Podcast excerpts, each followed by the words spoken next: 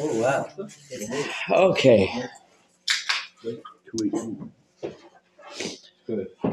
First of all, I want to thank Haley Rabbi Yehuda for hosting. It's always unbelievable.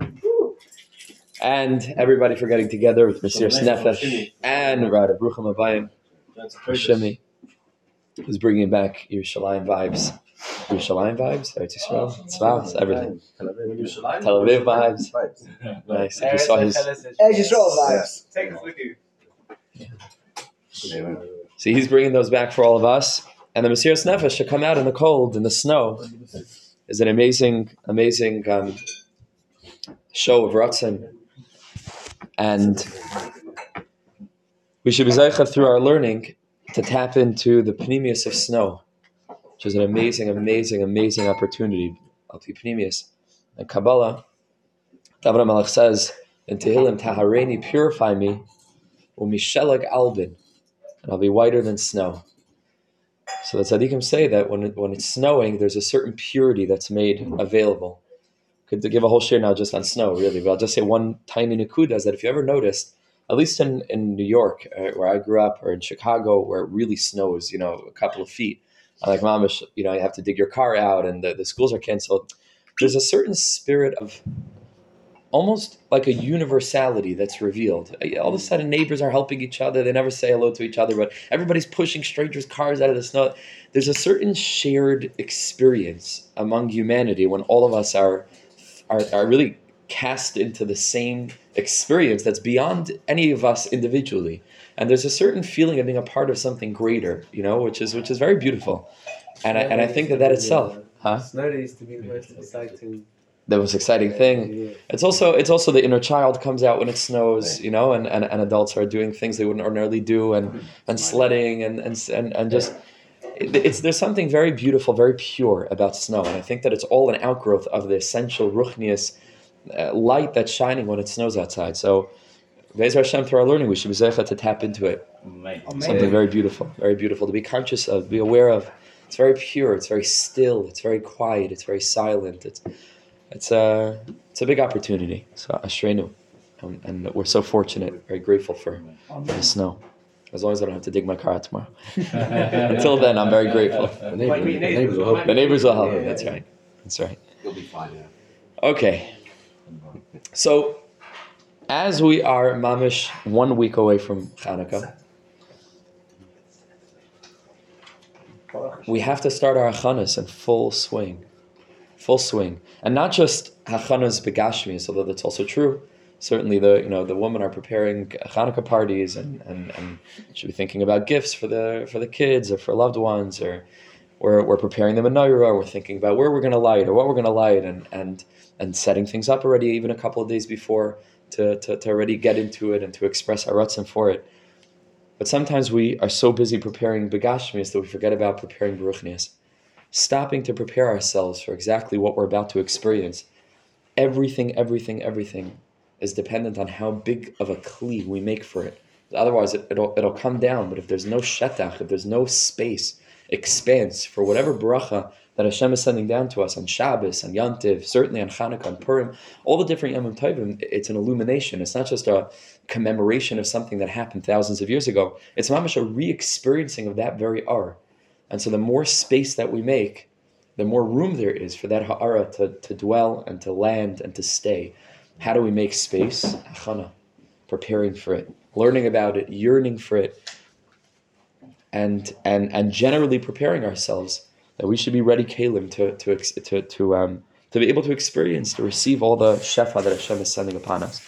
So I, I wanted tonight, the Yata Shmaya, to do something Hanukkah oriented, and of course these two teachings are, are familiar to those that are that are that are more experienced with Rabbi Nachman's teachings. Reish Pei Beis is Rabbi Nachman's famous teaching about Zamra, and then on the other side of the page you'll see Sipur Maisius number nine, which is one of Rabbi Nachman's most famous stories, the Maisa Michacham Etam, the story of the wise man and the and the uh, and the simpleton, and it's one of the most famous pieces from that most famous story. So, chances are we've come across both of these teachings before, but we're going to try to contextualize them first outside and then go inside and try to develop a theme that hopefully can take us into Hanukkah and to bring us into the perspective of Yehuda HaMaccabi and to try to stand ala mishmar, to guard against any Greek perspectives that creep in, not just begashmias, as we're going to learn, but also beruchnias and arvadas Hashem. So first, let's talk outside, and then we'll see these two teachings in a, in a broader context, the context of Hanukkah, b'siyata d'shmaya. So, in this past week's parsha, Parshas Vayishlach, Yaakov Avinu moves all of his things across the Mavar, the river of Yabok, that river.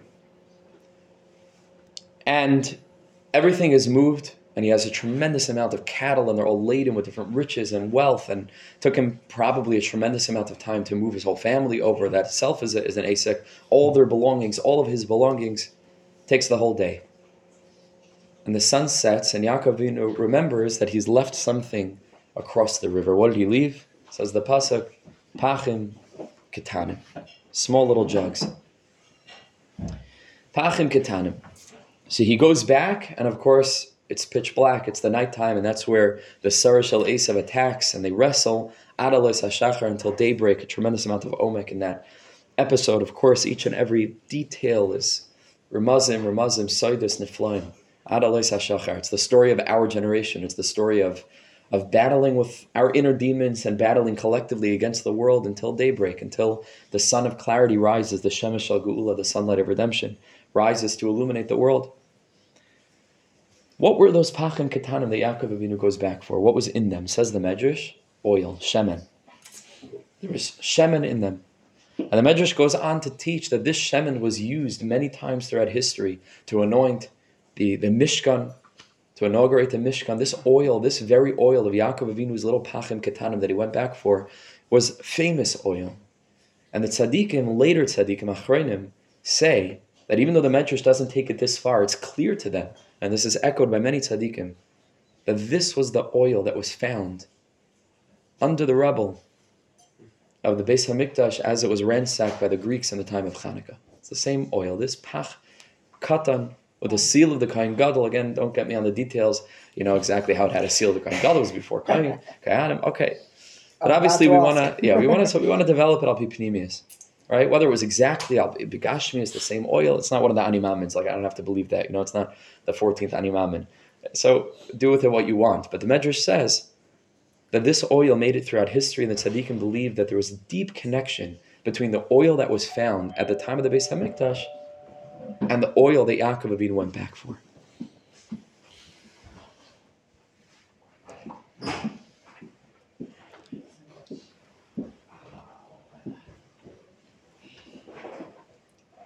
In Torah Aleph, in the first teaching of the Kutumran, hey, thanks so much for coming. In Torah Aleph, here's a yid who comes out of the snow. You know, that's uh, that's how the yid looks. Herschel looks like that all the time. when it's snowing, for sure. In Torah Aleph, Rabbi Nachman teaches that Yaakov and Esav are symbols for two completely different mindsets, two completely different lifestyles. And Rabbi Nachman finds this idea captured in the attitudes of Yaakov and Esav toward two things that they end up swapping because of their value systems being so different. What were those things? Of course, the Bechaira, which Yaakov Avinu takes pretty easily from Esav, and red lentil soup that Esav takes very willingly for Yaakov, letting go of something that had eternal import, what it meant to be the Bechar in that family, what it means Bechlal, the Kedusha of being a Bechar, Kedusha Bechlal. He gives it away for red lentil soup.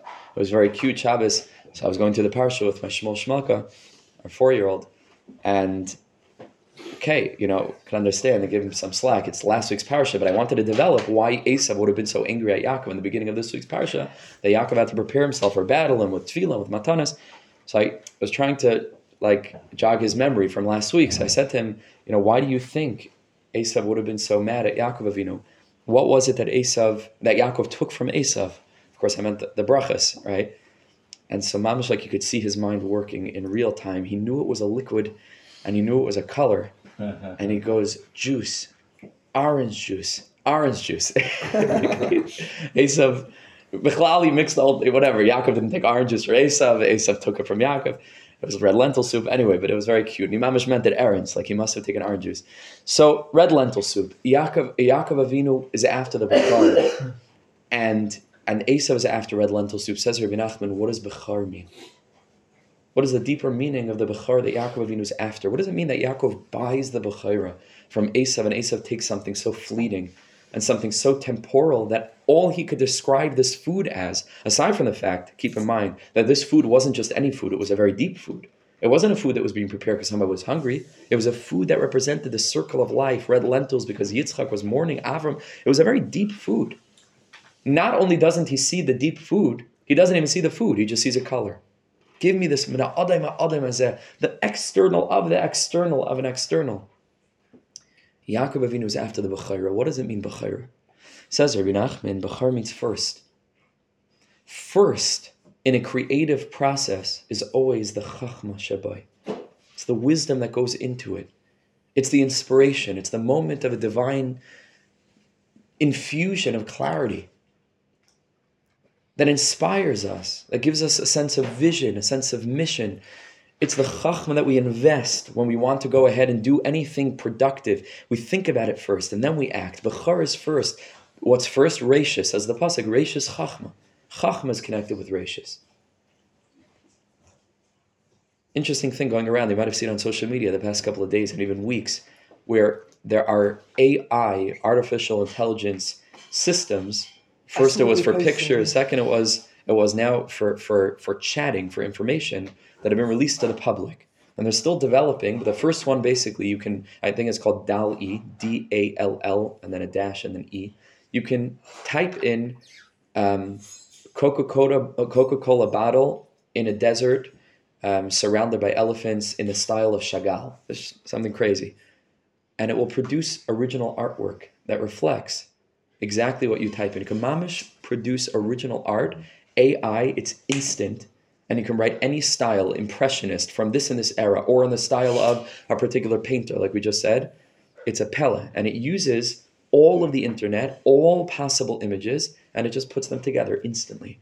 And just now, the past couple of days, they've released a chat box where you can ask it anything. You can ask it to write an original poem. Actually, I did that today. I said, write me a poem of Rabbi Nachman. I can read it to you. It's a Pella. Instantly. It doesn't take time. Instantly. Wait, you asked it to write a poem of Rabbi Nachman? About I'll Rabbi show you. Nachman. And Yeah. Okay, afterwards we have a lot to have a lot to cover. We have to get through, but I'll show I you wrote an email on Friday. It would have taken me an hour. I, I tried it and it took. through the chat box. Got it. Got it. Basically. It's a Pella. Okay, well we'll do it after. Yeah, we'll we'll, we'll, we'll look at it afterwards. But but but I've been giving this a a great deal of thought. You know, like what what my high. What what does this mean for what it means to be human? What what what does that mean? You know, in terms of our identity as human beings, if something can do an even better job at very human tasks, and of course the answer is chevra, that a spark of original creativity it doesn't have. That's our connection with the divine. That's our connection with the neshama. A brainstorm. The origin, the, the ability to tap into a yesh ayin experience, mamish ayin, where a person just has a moment of, of, of like a brainstorm, an inspiration.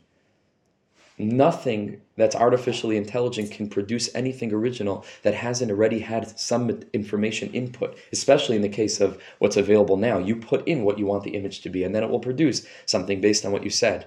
But it's never able to spontaneously think of a meaningful, uh, uh, you know, just flash of otherworldly clarity in a moment. That's something that's very human, something extremely human. And any ability that the AI will have, maybe if it develops this in a couple of months or years, which I'm sure it will, will still be an effect of what human beings programmed it to do. But we have the capacity to mamish shift and to think and to plan and to that original step. It's always it's only starting at kiviyachal on daf beis, you know, but we, we we're connected to daf aleph, you know. We're connected mamish to daf aleph, and that's beyond words on a paper, and that's beyond images on a, on a canvas.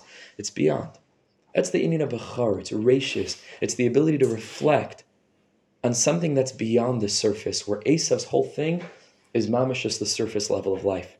And Rabbi Nachman says this is the Yetzer Taiv, and the Yetzer Har. The Yetzer Har is always focused on externalities. The Yetzer Taiv encourages us to go deep, to always go deeper than what we can see on the surface. So what's the Kaddish Why would you want to be giving that up? Was that the whole actual thing? Oh, Other Abba, okay, because people want to keep their kids, right? Usually, um, you know, certainly when they're babies. You know, if you would ask me that in a couple of years, like take it, you know. But when they're babies, right, you want to keep them. Very cute. So, so, but the, the whole thing is that there's a kedusha, there's mamish a kedusha to bechar, because that's the that's the meeting point between kodesh and chal. That's the Indian of bechar, the Indian of rashis, which Yaakov Avinu is after. What And so you- that means- they didn't have it till then. What would it? Was Esau seemingly had something that Yaakov didn't have on, on a spiritual level? Yaakov was Esau was prior to this. Esau would have had a deeper begin of of machshava of creativity that Ya- Yaakov didn't have. No, of course, it was always shaykh to Yaakov Avinu. It was just on a this worldly Amad Shikr level. It looked like Esav had it. The truth is, Yaakov was the real Bechar. What goes in first comes in last. Yaakov was conceived first, like Rashi tells us. He was the Emes Bechar. He didn't, he didn't take it away. He didn't pretend to be something he wasn't. He was Mamish the Emes of Bechar. But he had to make a pu'ula in this world to own it, to Mamish own it, kipshuta, to buy into it. You have to, you have to use your Bechira. It's not stam. You have to Mamish own it. And so that was this on a this worldly level. Yaakov Avinu takes it against all the appearance, which is the Alma the Shikra of Esav, which appears like he's the Bechar. Yaakov Avinu takes it back on, a, on an Adam Azel level. But the truth is, Al Pipinimis, Yaakov was always the Bechar. Yaakov was the Emes of. So that means that Esav looks at this worldly projects. What does Esav value? What does the Esav person value? Grand projects of, of, of architecture in the case of Rome, also in the case of Greece, which actually historically influenced Rome, in this sense of focusing on physique and focusing on external um, appearances of success on an Olam Hazedika level because that's their whole standard. Whereas Yaakov Avinu is looking not toward that which looks externally impressive, but to something deeper, which we're going to develop in a minute. So, through this lens, and we're going to develop this further, let's take a look at this beginning of Rabbi Nachman's most famous teaching. I think we could say that Mamish's most famous teaching, which I'm sure that we've encountered in one, one in one way or another, even if we don't know it in the text. But we've heard this idea before. Let's take a look at this teaching, and then Ezra Hashem will we'll get back to Yaakov and Esav. Das is the Rebbe, but we'll go through it quickly. It's a lot of text, and it's a more simple idea, at least on the surface. But we'll try to get through it. The Rebbe says, "You should know that it's important to judge every person favorably. Rasha gamor, and even a person that's an entirely wicked person.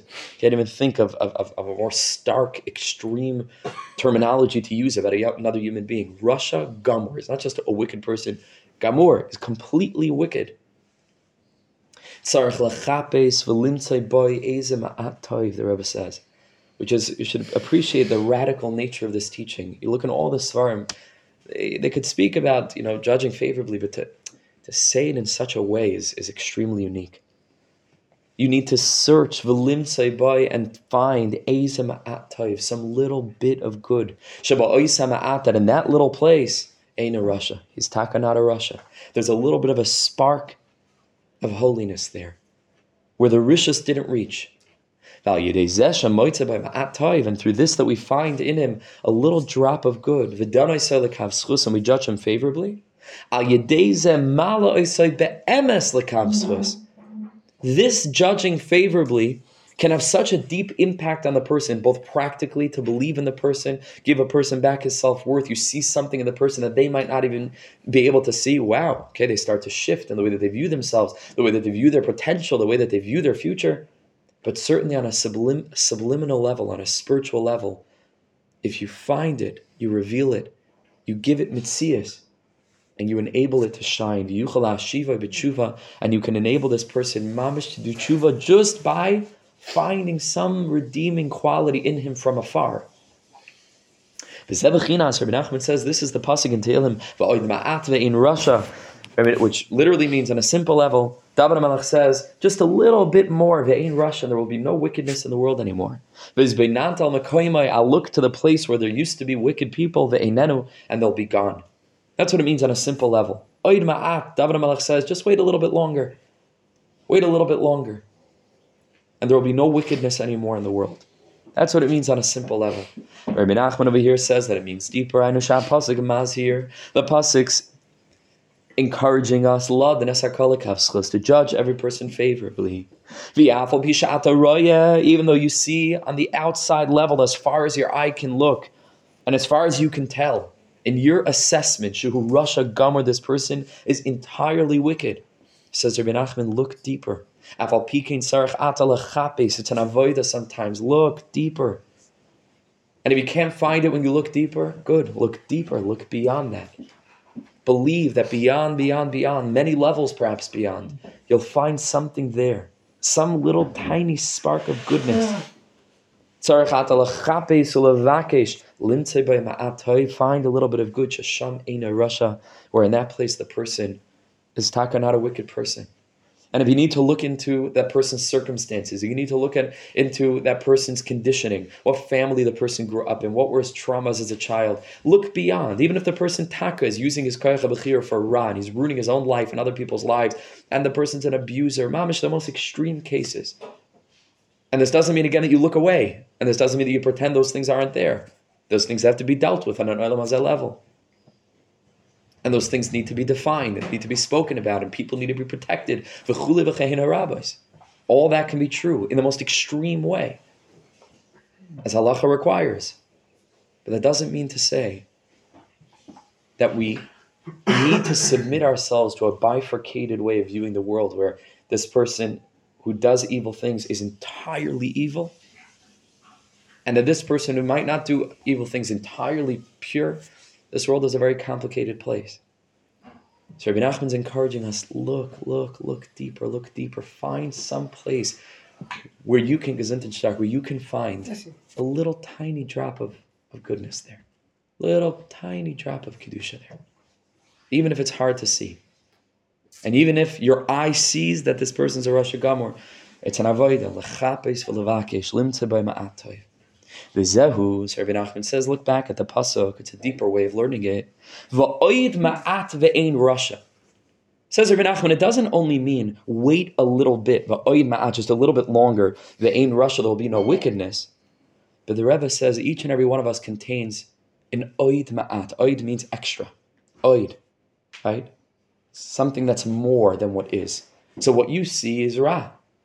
The Rebbe says, okay, but there's an oid ma'at. There's also a little bit more than what you see. And in that place, ve'ein rasha. In that place, that perfect, that person mamish, in the most extreme of circumstances, you know, given one second left to live, his his neshama is doing tshuva every minute. And he has a deep yearning, mm-hmm. maybe that you'll never understand. And maybe even while he's doing the abusing, you never know. He's uh-huh. davening to HaKadosh Baruch Hu, save, save this person from my, my I can't control myself, maybe. Who knows what this person's going through? You never, ever, ever know. Never know what people are going through and what people's root is and what people's core is. And deep, late at night, after all the Mishagas, a person has a stolen moment of, of, of the krechs that we learned about last week, even though it's so slight and it doesn't seem to change things b'mitzias. But somewhere deep inside, there's a stirring maybe. And if not all the time, there may be li'itim rechaikas. And maybe if not li'itim rechaikas, once in a decade. You, you never know. Va'oid ma'at, find that little bit more than what your eye can see on the surface with your ace of eyes and see something deeper beyond. Find a little bit of chelik al a little spark. Even if it's megalgal and chayiv like the Gemara says, even if this person's taka bringing about terrible things in the world, and it must be megalgalim chayiv, you know, Hakadosh Baruch Hu brings about negative things al yidei chayiv. It's true, but it's still megalgalin. He's still part of a bigger picture. Hakadosh Baruch Hu needs things to happen in the world. Again, and again, this is not chas v'shalom, meaning to say that it's okay. It's not okay, and we need to deal with things. But if we needed with our back against the wall, and I'm saying extreme examples at, on a simple level, every person has good qualities, every person has good ritzinus. But even in the most extreme of circumstances, every person, in as much as he's here, like the Ma'aranayim says, how do you know you're connected to Hashem? Chayim kul you're alive. Kodesh Baruch is pumping life into you. This person's also connected to Hashem. Chaim, he's alive. He's part of the grand master plan, even if you don't like what he's doing in the world, and even if it seems that he's mamish the koyach of tuma. He's part of a he's part of a of a story of a sipur that ultimately on the level of hanagas hayichud beyond hanagas hamishpat, like the Ramchal says, it's bringing the world toward tikkun. in a way that on the surface you can never see, but there's an oid ma'at. It's an oid ma'at. Va'oid ma'at ve'in rasha. Shemoitze b'harasha oid ma'at toiv. You found a little bit of good there. Shesham ein rasha, where in that place is taka not wicked. Al yidei zeh, says Rabbi Nachman, guess what? That can actually bring about a change b'mitzias. Because by nantal mekoymai, because of your judging favorably, you'll look back at his place, ve'einenu. And he will no longer be there. Not because he's wiped out, but because he's not a rush anymore. You've managed through your positive perspective to enable that person to tap into their essential purity, draw it out to the surface, and begin to change. Ve'einenu. Incredible thing, the, the way he's reading this pasuk. Mamish incredible. Hainu. Kishetis boinin with this stakel al mekoymai umadrigasai. You'll look back to see, hey, where was that, that wicked person I, I, I saw last week, or I thought about last week, reflected on last week. Sham. He's, he's not there. You found a little bit of good there. This little tiny point of goodness. And you judge this person favorably. Like Chazal say, Al which on a simple level means you can't judge another person. You never ever know where a person's coming from, what the influences in the person's life is, what the stresses are and the anxieties, what the subliminal experiences are that that that affected him in a certain way, set him on a certain trajectory. Each and every person has bechira in the moment, which we'll speak about. That's true, but you never know where the person's nikuda sabachira is. Why do we feel that we can assess other people based on our relative framework? of where we're holding. That doesn't mean that somebody else is holding there. You don't know where his next step is. Doesn't have to look like yours. Each person has Bechira in their own framework, but there are many forces that pull upon and push upon and, and, and, and influence a person. So you're not in the person's place. Al Tadin. You can't judge. All we can do is encourage the person.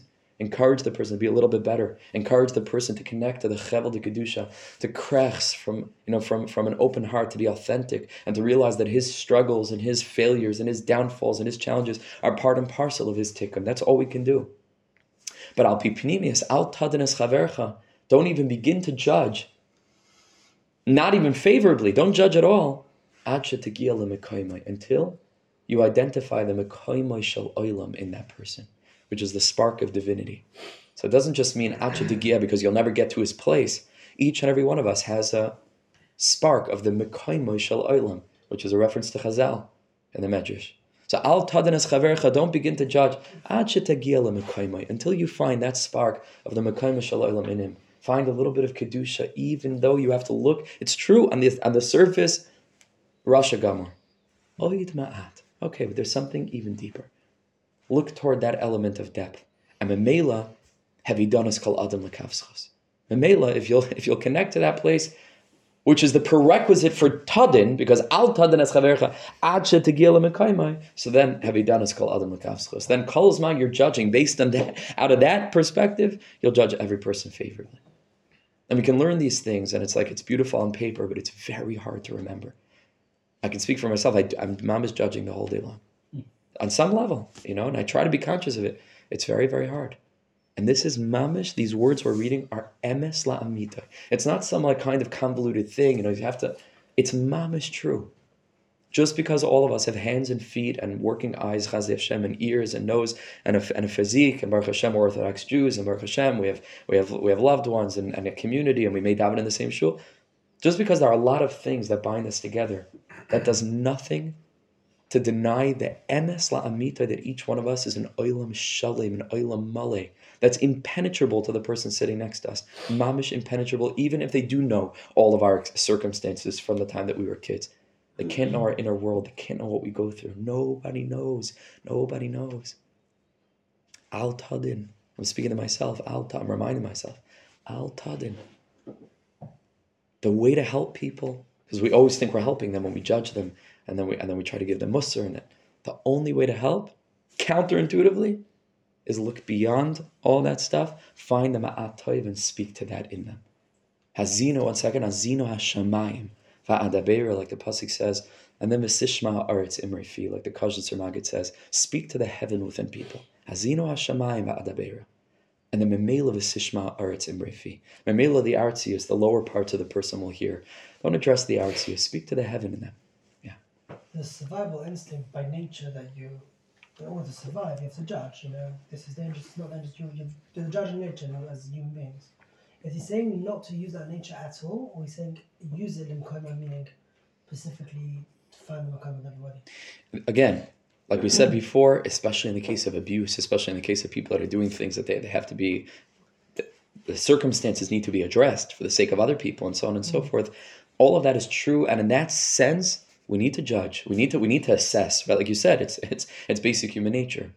But everything that Rabbi Nachman talks about and the Chazal speak about are referring to essential Mentality. essen- right the, the mentality of essential right is this the person's essence and when we come to essence it can be a very different conversation and over there two things can be true at once on the simple level this person is is you know is a menace to society but on the essential level look beyond What's the difference?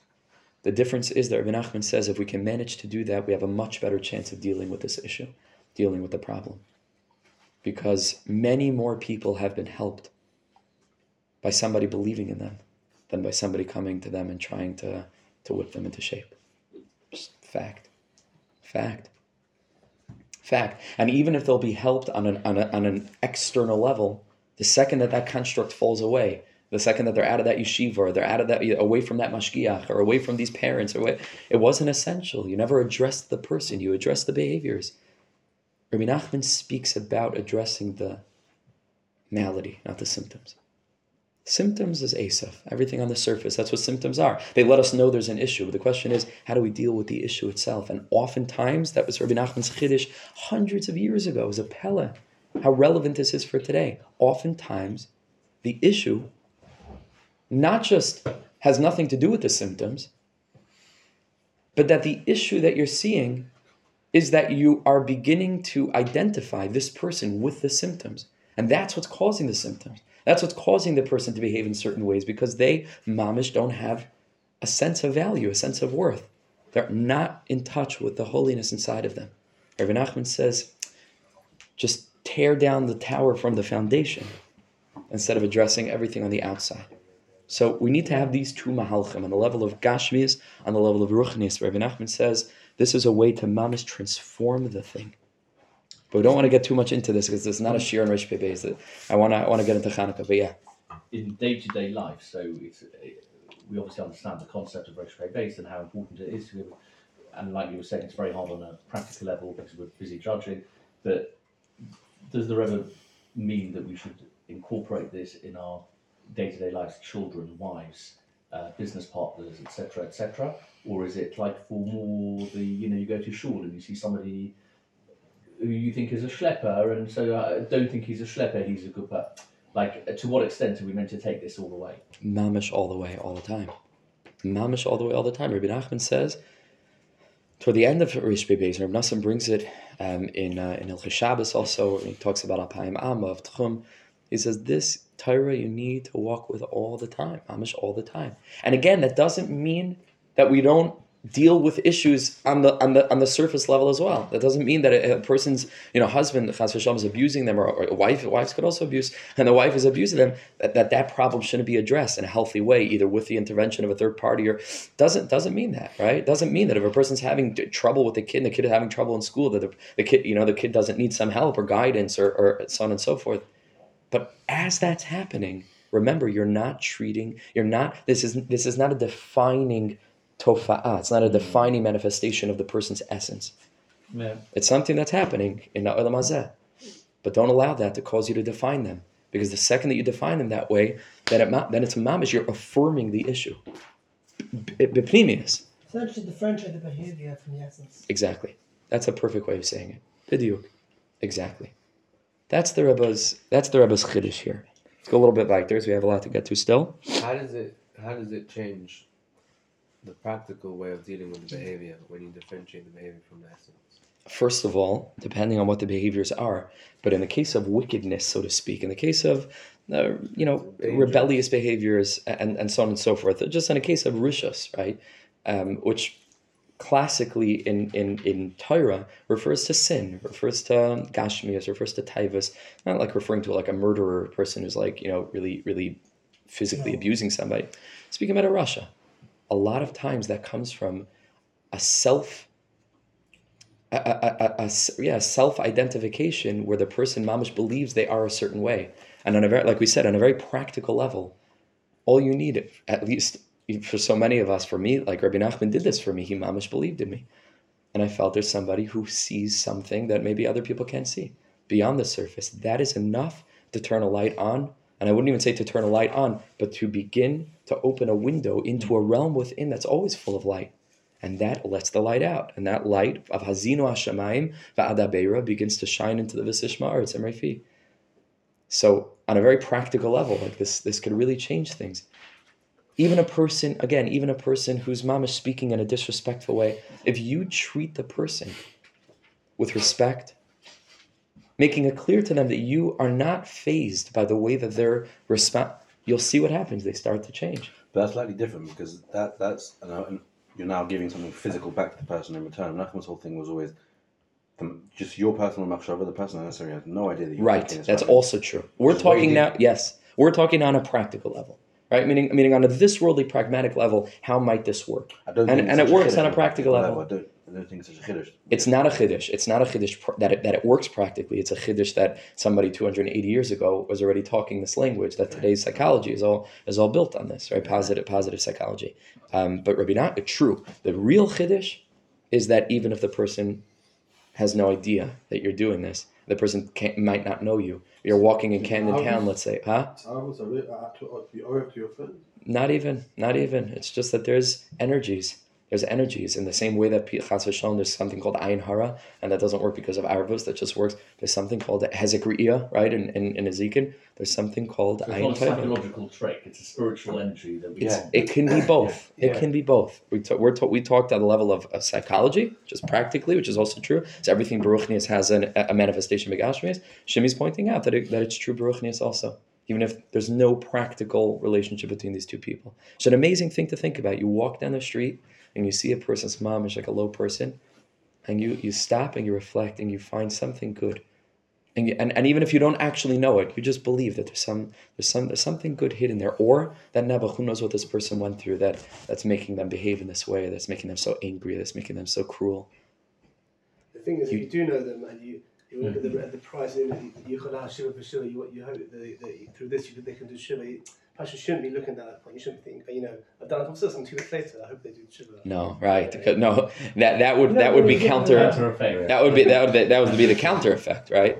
That would be the counter effect. Meaning to say, if you would do that, then it shows that you really, really believe that right now they don't have an Nekudatava. They only have an Nekudatava in as much as they're going to do tshuva.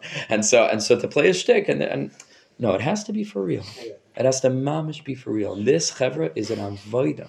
That's Rabbi Nachman says. "Tzarich l'chapes v'limtzai." It's not just like you have to just, you know, yeah, it's mamish and avoida. I'll just tell you a short story, uh, even though I, I really want to, I want to move a little bit if we can. Well, we'll give Shir and Rish Bebe's also because it's uh, we. I, there's a lot here, much more than than what we're reading. Um, but I'll just tell you a short, a short, cute thing that um, I think I heard for a mata actually. Um, he said that there was a town. He was talking about the extent to which you have to go to find an Nekuda Tova.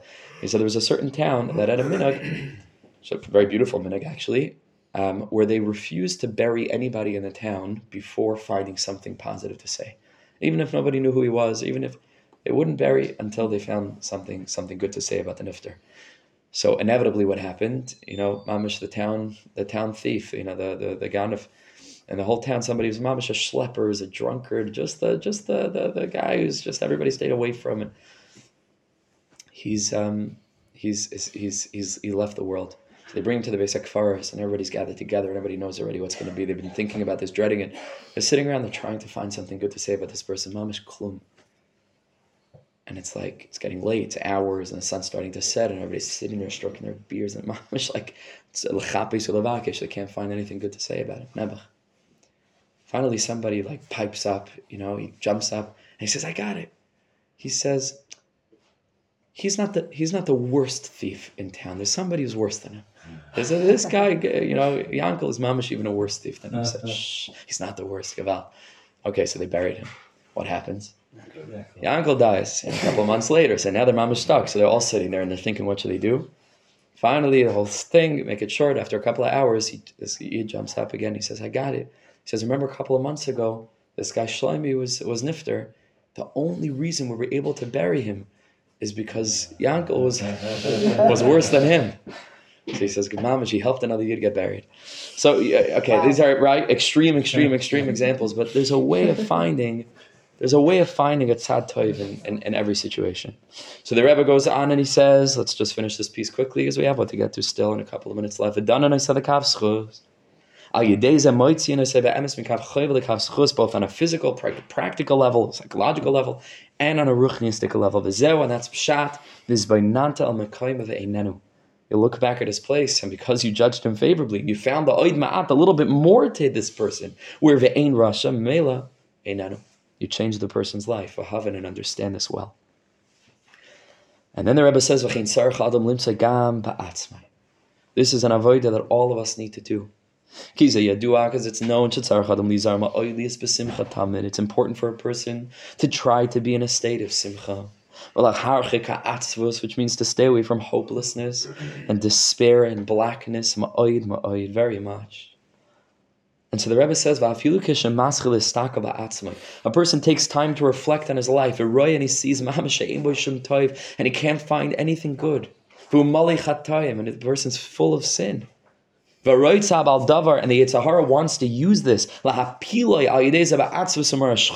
to cast this person into depression, into sadness. He says, Mamish, don't listen to what things look like on the outside. Search within yourself. Find a little bit of good. How could it really be? That Mamish, you never did something good in your life? How could it be? It's impossible. Not only did you do a good thing in your life, you've done a good thing today. You've done many good things today. You've done countless good things already this, this month and certainly this year. There's so much that's beautiful about you. There's so much right with you. To find it. How could it be? And then he says, even if you start to analyze that good thing, you find that that also was ulterior motives. You didn't really mean it, and, and, and there were different factors that were causing you to do it, but it didn't come from a good place, from a holy place. Even that small thing that you did that you know was was a holy thing you merited to do. Who gamkein mali. It's also filled with ulterior motives and and you were distracted and you did it by road. How can it be that there's no Nakuda Tova in that Nakuda Tova? Look as deep as you need to. Find something, some little drop of Kedusha. Somehow on whatever level. There's got to be something good in that good deed that you did, in that holy thing that you accomplished. And the Rebbe finishes over here, you need to seek within yourself, to find that little bit of good and to believe in that ma'at even though it's not a grand project.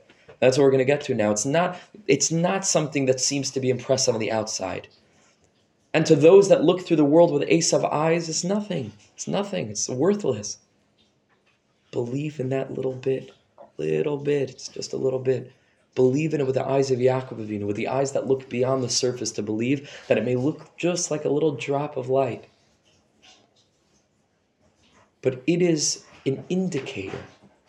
Mamish an indicator. Like a pilot light that you see. That mamish, the whole inside is filled with light. The whole inside, the whole house is filled with light. It's just one little tiny window that's open in a gigantic dark building that you drive past and you say, Gavalt, there's so much more dark here than there is light.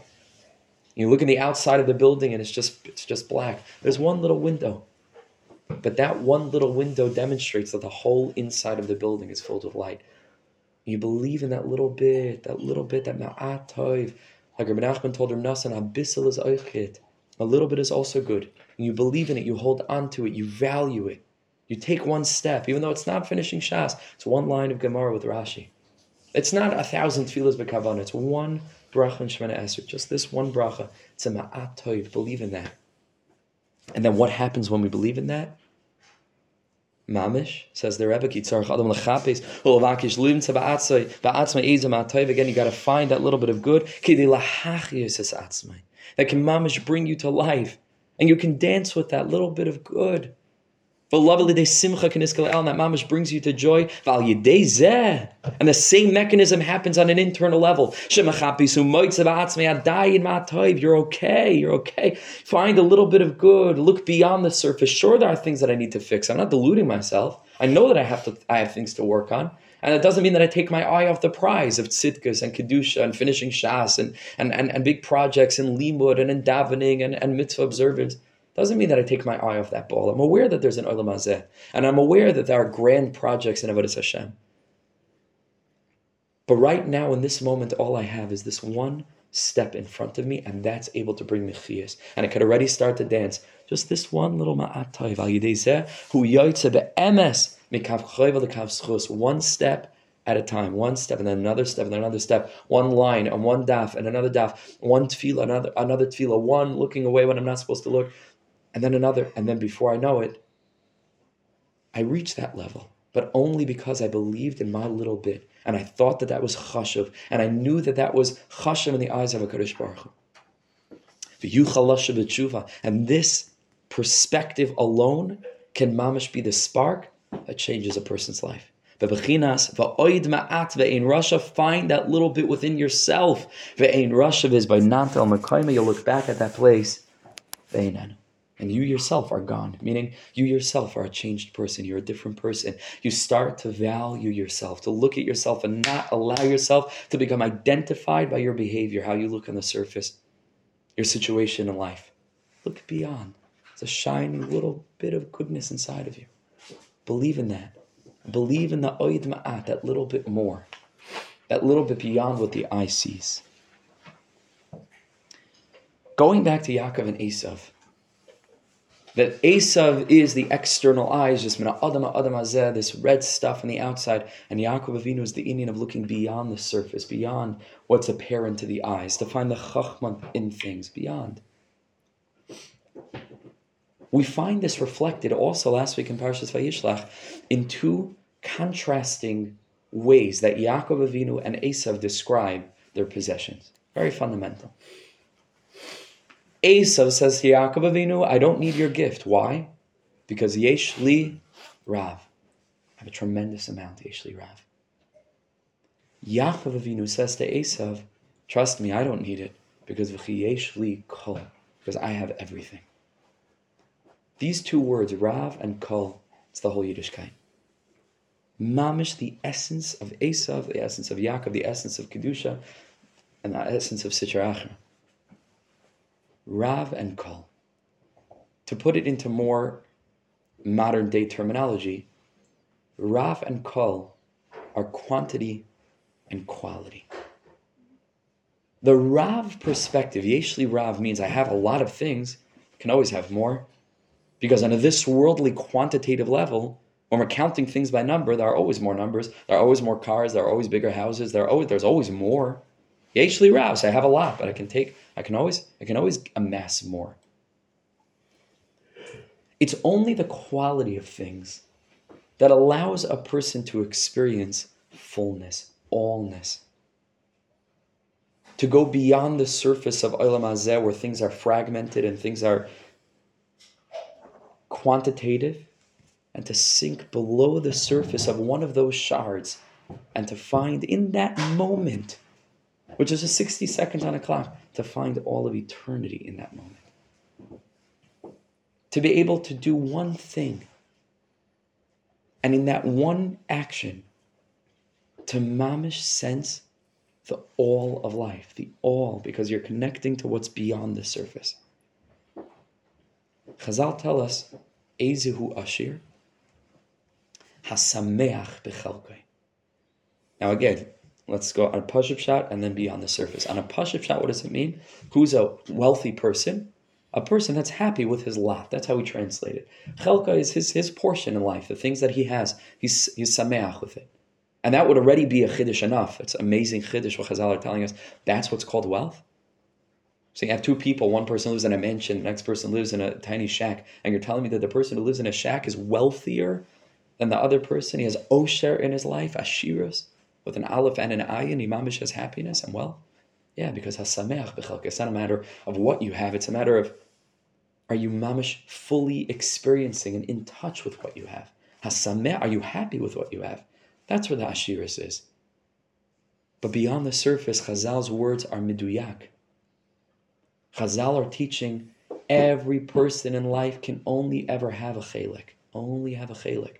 Whatever you'll have in life will only be a chelik. And that's the sod of the fact that we don't have eyes on both sides of our head. That means that being a human means you can only ever see in one direction at once. We, we can only see a slice of life. One perspective, one standpoint, one view, one experience. Can only live in one place at a time.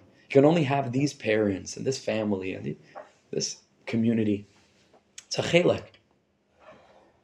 Chazal are saying if you're sameach in your chelek, meaning if you're tapping into the quality of that chelek, and you're finding Hakadosh Baruch Hu in that chelek, and you're appreciating that chelek as a manifestation of Hakadosh Baruch Hu's love for you, then mamish, you're an ashir. You're connected to the allness that can be found reflected in this fragment. It's only a chelek.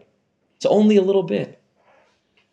But instead of saying Yeshli Rav, you can mamish say, even if you have very little, Yeshli Kol. Yeshli Kol. Because your Chelek Elikami Mal is communing with the, the allness of Elikami Mal, who's the Ein Sof, that you're a Chelek of. If you're conscious of that part of you, if you manifest that part of you, conscious brachas, eating consciously, drinking consciously, certainly mitzvah samaisim tovim, but just appreciating life. I'll call neshima neshima ta'alilka. Like we said in the first two shiurim, emuna, a walk in the park. Stop and look at this one flower. It's just a chelik. It's a fragmented experience of life.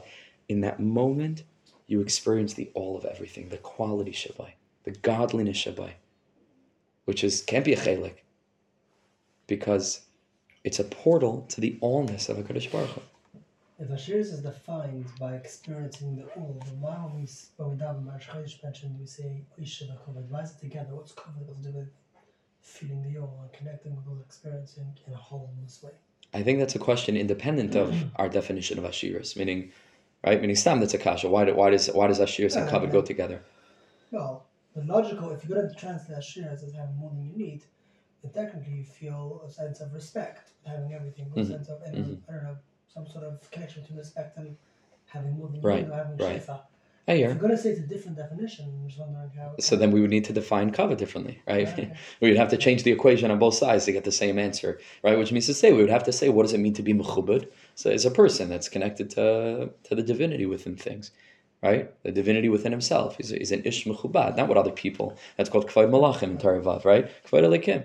To be a mamash a person that's that's really mechubed, right? So that, but that's the real ashiras. That's the real ashiras.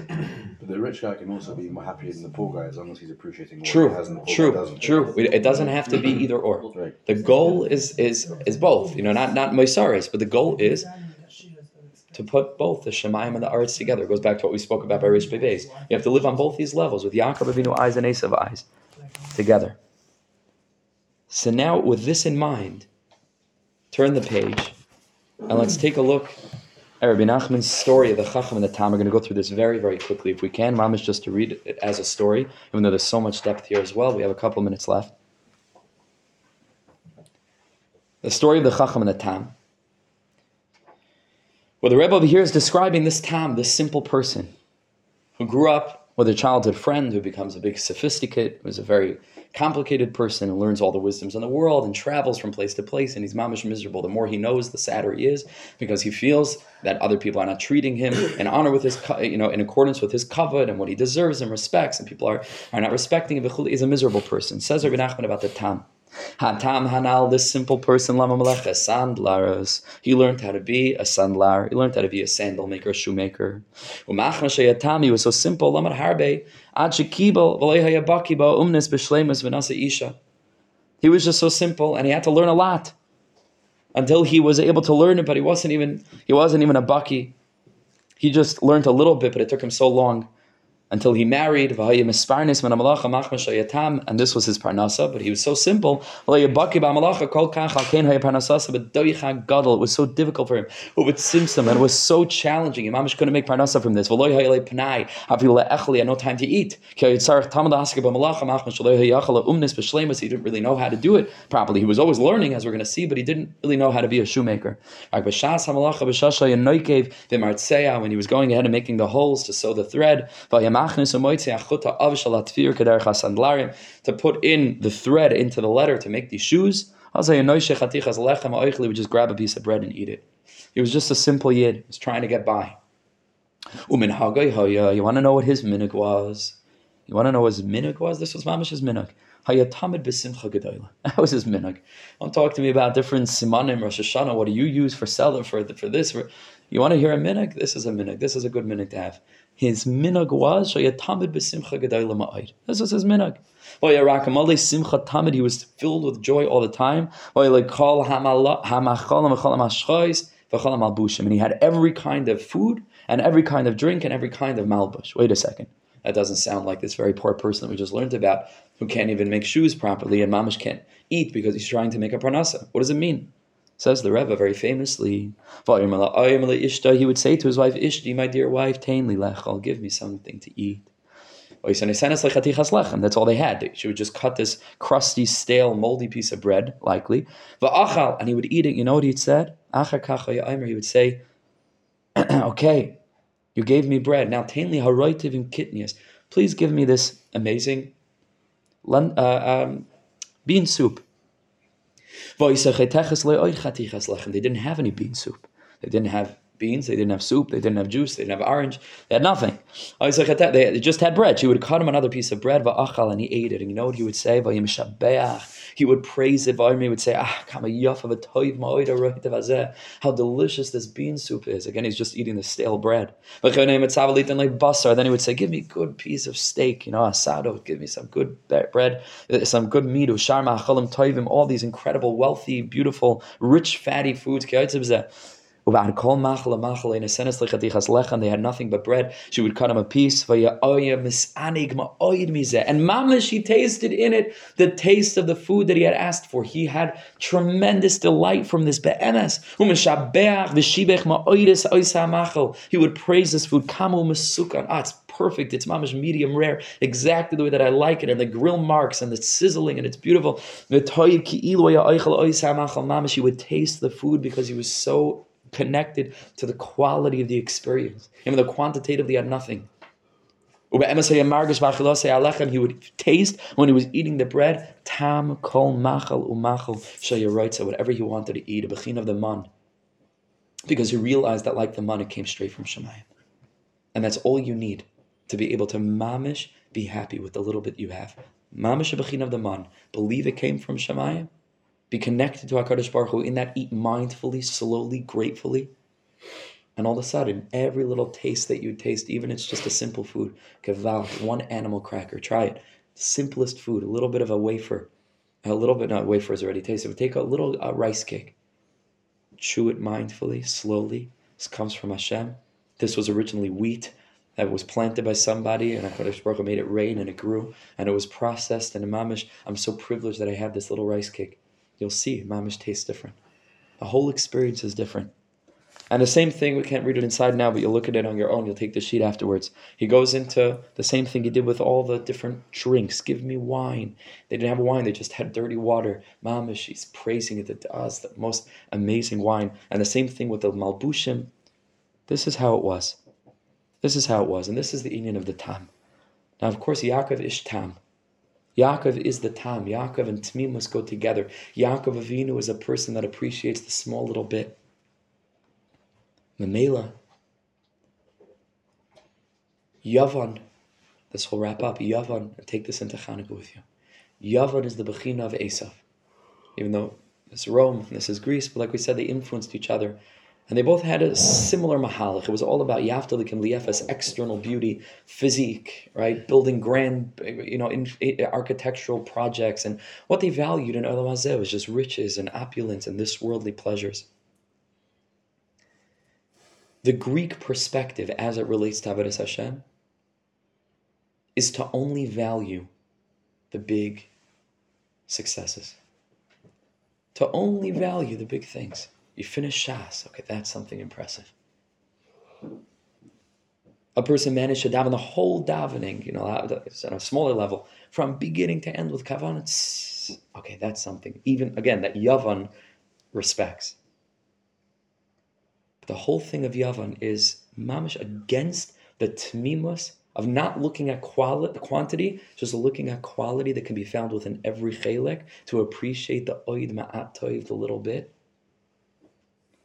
Which is why perhaps ba'omek, Yaakov Avinu's pachim ketanim are what ultimately symbolize our victory in the time of Hanukkah over the Greeks. That little bit of oil, pachim ketanim, is just a little jug. That ultimately in the time of Hanukkah, everything is in shambles. What do you care about a tiny little bit of, of oil? Va'oid ma'at in rasha, it's just a little bit of a oid ma'at. What's that going to help? But it's that little bit of oil that ultimately lasts for far longer than you think it's going to last, brings light to the whole Beis Hamikdash, and ultimately gives us the chizik and the strength to rededicate the entire Beis Hamikdash. The oid ma'at. It's a little tiny bit. That's it. It's just a drop. It's a pach katan. It's just a little bit of a jar. That's Yaakov Avinu. That's the inyan of the the tmimus of Yaakov Avinu. That's the Yeshli Kol of Yaakov Avinu. And we'll close with this just to tie it together. The Gemara tells us that Yavan said to Am Yisrael, Crazy thing. Kisfu lechem al keren hashar, she'en lechem chelek ve'elikei Yisrael. They forced Am Yisrael, whatever this means, to write or to carve onto the the horn, the shofar, the keren hashar, the, the, the ram's horn, that you have no portion in, in Hashem. The Imamish wanted to convince us we had no chance, we had no shaykhis with HaKadosh Baruch Hu, we were too far away, we had lost our connection. Perhaps we could explain it as follows. Yavan's whole thing is Be'elikei Yisrael. You want to have shaykhis with HaKadosh Baruch Hu, this grace of God, this great God, this Ein Sof, who demands so much of us, Al Shulchan Aruch, and what he expects of us, and the standards, and how we should be living Be'elikei Yisrael. Ein lechem chelik. Be'elikei Yisrael. Chelik again. Chelik. You, you can't you can't acquire Elikei Yisrael with a chelik. The whole Yavan is against Pachim Ketanim. The whole Yavan is Rav. Let me see something big. Don't tell me you have a little piece of bread and mamish, you taste the man. You taste all the tastes in the world because you're a yid of quality. Forget the tmimus. What about the chachma? Let me see something impressive. Chelik, but like your little chelik can't enable you to connect to Elikei Yisrael. How do we combat that? Dafka through the Keren Hashar, which is itself the tikkun. What's the inyan of the shofar? The shofar begins very, very, very small, very narrow. It's a pach katan. And it gets wider and wider and wider and wider and wider until if the shofar didn't end at, you know, two, however many inches it is, it would progressively encompass all eternity. Just imagine an infinite shofar that goes on forever and ever. And it starts with what? Just a little tiny bit that the tzaddikim say is encompassed in the pasuk that we say right after the blowing of the shofar, min hametzar karasika, anani b'merchavka. Min hametzar. Start with a little bit. Start with a little bit. Respect the little bit. The whole thing of Chanukah is just a little bit. Not the inyan of Avram Kari Hari. You don't have to climb any mountain. You don't have to go out into any field. And of course, you have to go out into fields. You hmm. don't have to go to a mountain, a field maybe. But the inyan of bias, Yaakov Kari bias, it's your own house, it's your own circumstances. The whole inyan of Hanukkah is ner ish ubesa. It's just one little candle. It's your house, it's your circumstances, it's your life. Start from there. Believe in the oit ma'at. The way to battle against Yavan is to get rid of this pressure we feel to match up to society's expectation of what it means to be successful in Avodas Hashem. As far as I'm concerned, all I have is today, and all I have is the next right step in front of me. And I have to value that, and I have to celebrate that, and I have to believe in that. And with that little chelik, mamish, I can access the Elikei Yisrael. That's the inyan of the Keren Hashar, and Ametzar, Shalom. I believe in just the little, little tiny but the narrow edge of the Keren Hashar. Anani b'merchav. Oid ma'at ve'in rasha, and then you'll see viz b'nantel mekoimai ve'inanu. This, on a personal level, is what I'm taking into Hanukkah this year. This is all I need. Every year, I just need one Torah. This is what I'm going with. I want to, and this is my tefillah. Rabbi Shalom, help me value my little bit. Help me believe in my oid ma'at. Mamish. Without any thoughts of, of Yavon creeping in about what I should really be doing and oh, it's not worth it if you're not doing everything. Oid ma'at. And then Be'ezer Hashem, I bless you and me, that one step after another step, one hayoim, just one day after another day, don't think about a decade of, of Kedusha. All I have is today. And today I can believe in the goodness inside of me. And today I can draw that out by making the right choices that I can in this moment. My pach, shemen katan. Through this, day after day after day after day, we could mamish be to uh, access the Elikei Yisrael that Yavan wants us to believe we'll never make it. And that's the that's the message of Chanukah Bezer Hashem. We should to be tam. We should be to mamish. You know, if, if, if not just begashmias, certainly it's true begashmias to appreciate what we have. That's why Chanukah is yemei gratitude, not not to let Yavan creep into Avodas Hashem. Forget about it. It's just you're the b'shvili nivra olam. There's no there's no framework to compare yourself to. It's just you in your framework. One step, and it's everything. Should be Zoicha Chavra. Be'ezus Hashem. Thank you so much for joining. Yasher koach, yasher koach. Alichtigen. Wow.